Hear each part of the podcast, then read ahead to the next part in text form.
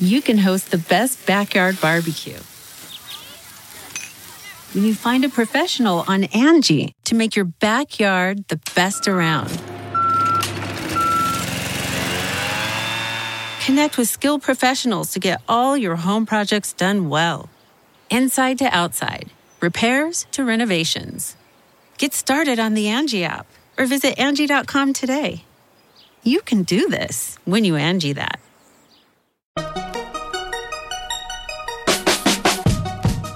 Welcome to the Techmeme Ride Home for Monday, December 16, 2019. I'm Brian McCullough. Today, Chrome 79 is wiping data from some apps.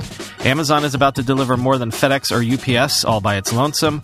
Argo plans to charge by the mile. Does music lack pricing power? And help me find a name for $100 million annual recurring revenue startups. Here's what you missed today in the world of tech.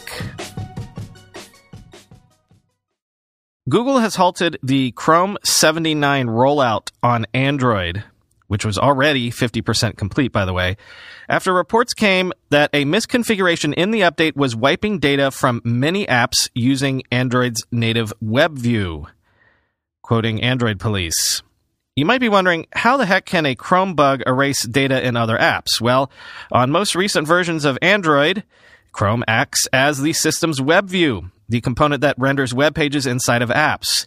When you log in with a web page inside an app or use browsers like DuckDuckGo that lack their own internal rendering engine, Chrome is responsible for loading the content. Some Android apps actually run entirely inside WebView, such as applications built with Apache Cordova, PhoneGap, or packaged web apps like Twitter Lite. One of the changes in Chrome 79 is that the location where web data is stored was updated.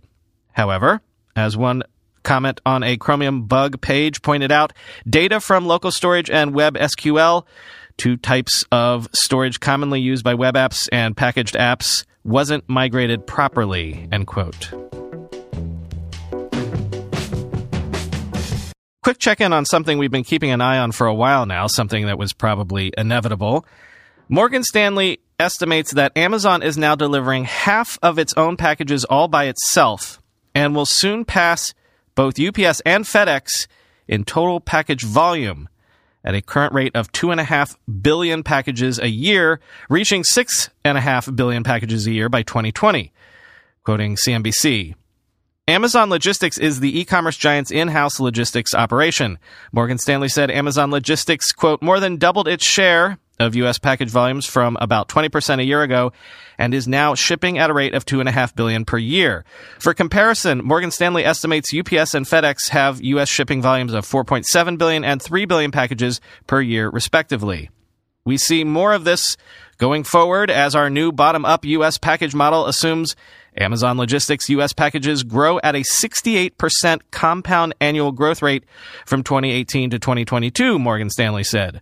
That would put Amazon Logistics at 6.5 billion packages per year by 2022, according to the firm, far exceeding its estimate for UPS at 5 billion packages per year and FedEx at 3.4 billion packages per year, end quote. This is an example that has been rolled out so many times as self driving technology evolves that it's almost become cliche. It's that old ethical question the trolley problem. A runaway trolley car is about to kill five people on one track, but if you flip the switch, the trolley will jump to a different track and only kill one person. What do you do? Well, the old trolley car dilemma is apparently already upon us because Car and Driver is reporting that forthcoming self-driving Mercedes vehicles will be programmed to sacrifice pedestrians or at least anyone outside of the vehicle in order to save the occupants of the vehicle. This is from a Fast Company write up of the story. Quote, if you know you can save at least one person, at least save that one. Save the one in the car. Mercedes manager of driverless car safety, Christoph von Hugo, told Car and Driver in an interview, quote, if all you know for sure is that one death can be prevented, then that's your first priority. There are situations that today's driver can't handle, that we can't prevent today, and automated vehicles can't prevent either. The self-driving car will just be far better than the average human driver, Von Hugo said. He also points out that even if the car were to sacrifice its occupants, the car may end up hitting the crowd of school kids regardless. Quote, you could sacrifice the car. You could, but then the people you've saved initially, you don't know what happens to them after that in situations that are often very complex. So you save the ones you know you can save, end quote. One of the things that I find fascinating about especially the automotive industry's dive into self-driving tech is that billions and billions of dollars are being spent on research, and yet no one really knows what the business model is on the other end of this. Like, do the car companies still sell cars to individuals who just never have to drive them, or do they operate a fleet of robo taxis, or does someone else?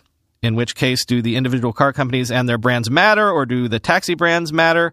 Uber obviously hopes for the latter. And then what about delivery? Do wheeled vehicles merely become autonomous versions of the UPS truck, or even my automated burrito delivery vehicle. In other words, what is the ultimate way folks think they're going to make money when and if self driving technology finally arrives? Well, Argo is the startup backed jointly by Ford and Volkswagen, and according to Reuters, Argo's AI chief says they really don't care. They're gonna just go the cell carrier route, they think. You know how cell carriers charge per minute or per megabyte? Yeah, Argo's imagining just charging per mile. End of story. Quote, I hate the word robotaxi, Argo's Bryan Salesky said in a rare interview at Argo's Pittsburgh headquarters. Quote, there are so many applications and businesses to be built and try to understand which ones are more profitable than others, end quote. The Argo business plan hinges on a unique revenue sharing deal that will pay Argo fees based on miles traveled in self-driving Ford and VW vehicles equipped with Argo's technology. Details of that arrangement have not previously been reported. Argo's financial structure is also different from rival autonomous vehicle ventures. Ford and VW each own just under 40%, with Argo's management team holding just over 20%, according to sources familiar with the business. Details of the ownership structure also have not previously been reported. Among the prospective commercial applications of Argo's technology, long haul trucking, e commerce deliveries, the transport of people along fixed routes in cities, and off highway applications such as mining, end quote. So they don't care. Do whatever you're going to do with the software and technology stack they eventually come out with. Just pay them their license fee per mile. It's all sort of back to basics in a way.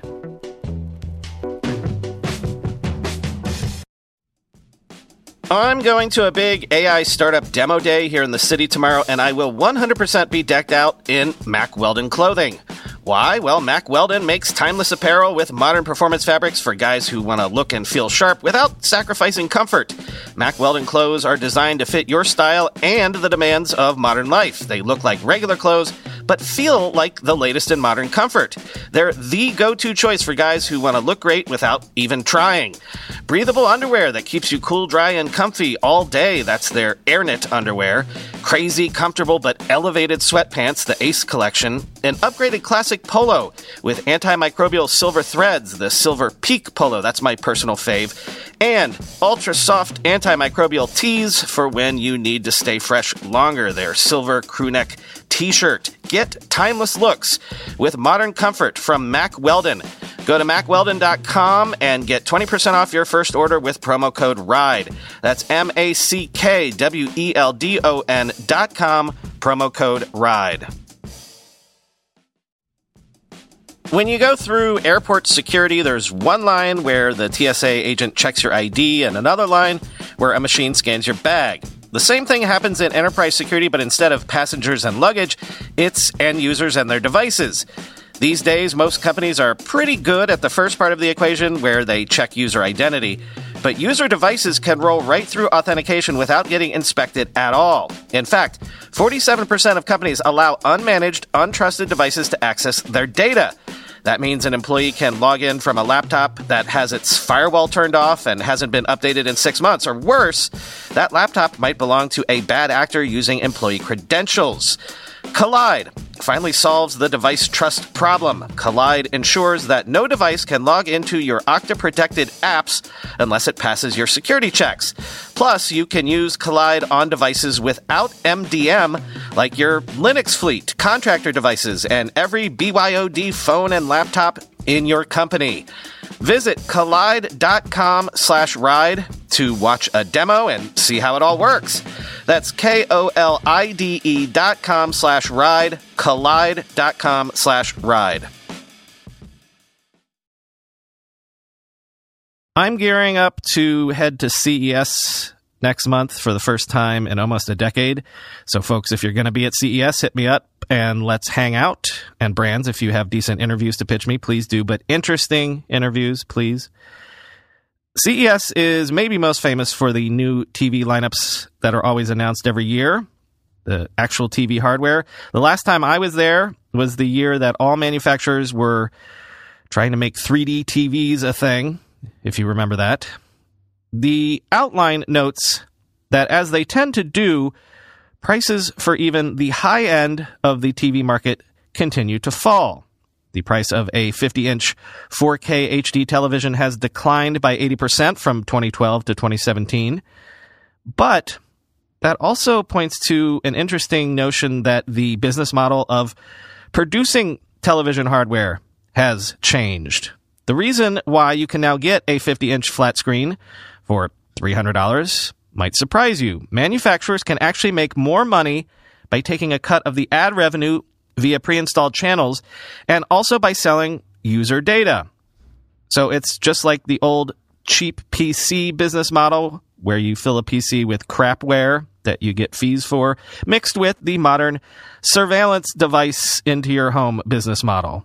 Quote, because only 37% of US homes currently have a smart TV, according to the market researchers at Forrester, that means there's a lot of revenue these companies have yet to squeeze. TV makers, understandably, are doubling down. This week, Vizio announced that it was launching its own in-house advertising unit looking to capture a bigger slice of the estimated $4.4 billion video streaming ad market in 2020. For many big companies that make physical products, the business of making stuff isn't sufficiently lucrative anymore. Automakers, for example, can now expect to see bigger profits from the loans they make on selling cars than from selling the actual cars. And like the TV manufacturers and car companies, even ad friendly tech giants like Apple know that their real margins won't come from hardware anymore. It's why Cupertino is spending massively on content to shore up its growing services revenue. End quote. The multi headed Hydra revenue stream is coming for every market. Just getting people to pay for something and making margin on that is so passe. Except, new buzzword trend alert.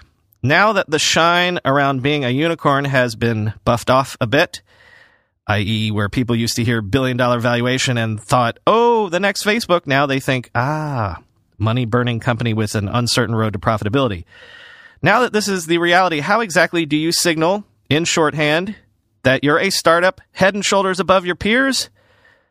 Well, what is the new hotness right now, as we just discussed? Subscription revenue, right? ARR, annual recurring revenue.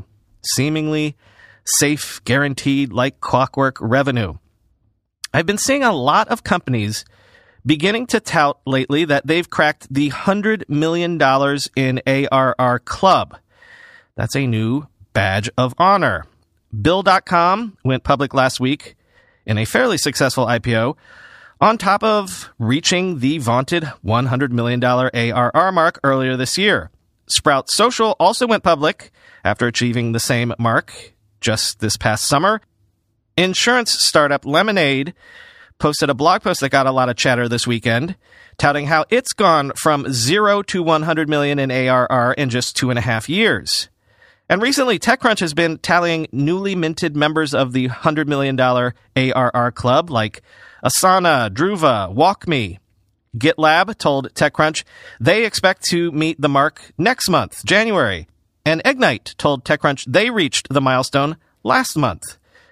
Braze's CEO told TechCrunch in an interview, quote, We're actually in a position where we have no plans to fundraise further and we've now reached the $100 million ARR point with less than $200 million raised.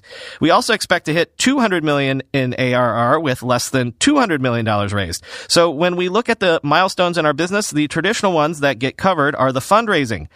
But you know what's better than raising money from outside people is getting paid for your product, end quote. Which in a way, I can see why you would want to virtue signal that your strategy is not to just simply burn hundreds of millions of dollars in VC money in service of that elusive scale. Burn a bunch of money, question mark, then profit, right? No, not us. We actually are bringing in money today, not someday down the road, today. Our product not only has traction, we can already show tangible results on that traction. Of course, it is somewhat funny that companies are trying to differentiate themselves by claiming they made a product that people are actually willing to pay for, right? Squint your eyes just a bit, and that was always kind of the point. And actually, it was the Lemonade post that made me want to talk about this because Lemonade is in the insurance business, right? So it's interesting that they want to call what they do ARR. Isn't that $100 million a year just, you know, insurance premiums? Isn't that the business you're in anyway? But okay. See, when companies contort themselves into knots to fit into a buzzword category, then you know that you've found the new hotness. So the $100 million ARR club. But then again, in some industries, the fact that people are finally even willing to pay for products is long overdue and quite a welcome change in market behavior.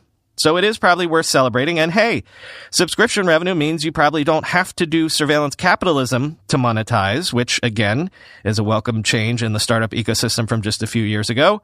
But, and this is why we're talking about it, one big problem. What do we call these sorts of companies? Members of the $100 million ARR club. We need some sexy form of branding that is at least as cool and ubiquitous as the term unicorn. So I'm putting this out to all of you. What should we call these startups in the rarefied $100 million ARR club? Leave your suggestions in the subreddit r slash ride home if I can remember to start a thread there, or tweet them at me. Doesn't have to be another mythical creature or even an animal at all, but the only thing that I thought of over the weekend was narwhal, or maybe pirate startups, because ARR, R, you know, What's a pirate's favorite radio station? NPR. And finally, today, one more thing about subscription revenue. We know everyone is chasing it in the media space. Recurring revenue is one thing, but it does kind of lock you in to a certain pricing level, right? So that the only way you can grow is to achieve that vaunted scale. However, while Netflix seems to have pricing power because of their head start in the streaming space. And other folks like Disney Plus own their own library of content to one degree or another, so they theoretically have control over their costs and thus have flexibility on pricing as well. What about the streaming music space, the space that taught us all to love and stop worrying about paying a monthly subscription? Like, no one who streams music owns their content. In fact, for all the ways streaming has revitalized the music industry, it's worth pointing out that the streaming services themselves have yet to make meaningful money because the cost of getting the content they need is so steep. So when Rolling Stone wonders why a decade into music streaming, we are still only paying $10 a month for our music, the answer is kind of depressing, especially if you're Spotify. Spotify, of course, would love to charge you more and maybe eke out a profit. And the music companies would love if they raised their prices as well because they'd make more money if that happened too. But could Spotify raise its prices? Maybe not yet. And if not yet, why? Quote, it's a billion dollar question, says Russ Crupnick, managing director of music research firm MusicWatch. It's been at least 15 years, if you include Rhapsody, that music subscriptions have been sold for the same price.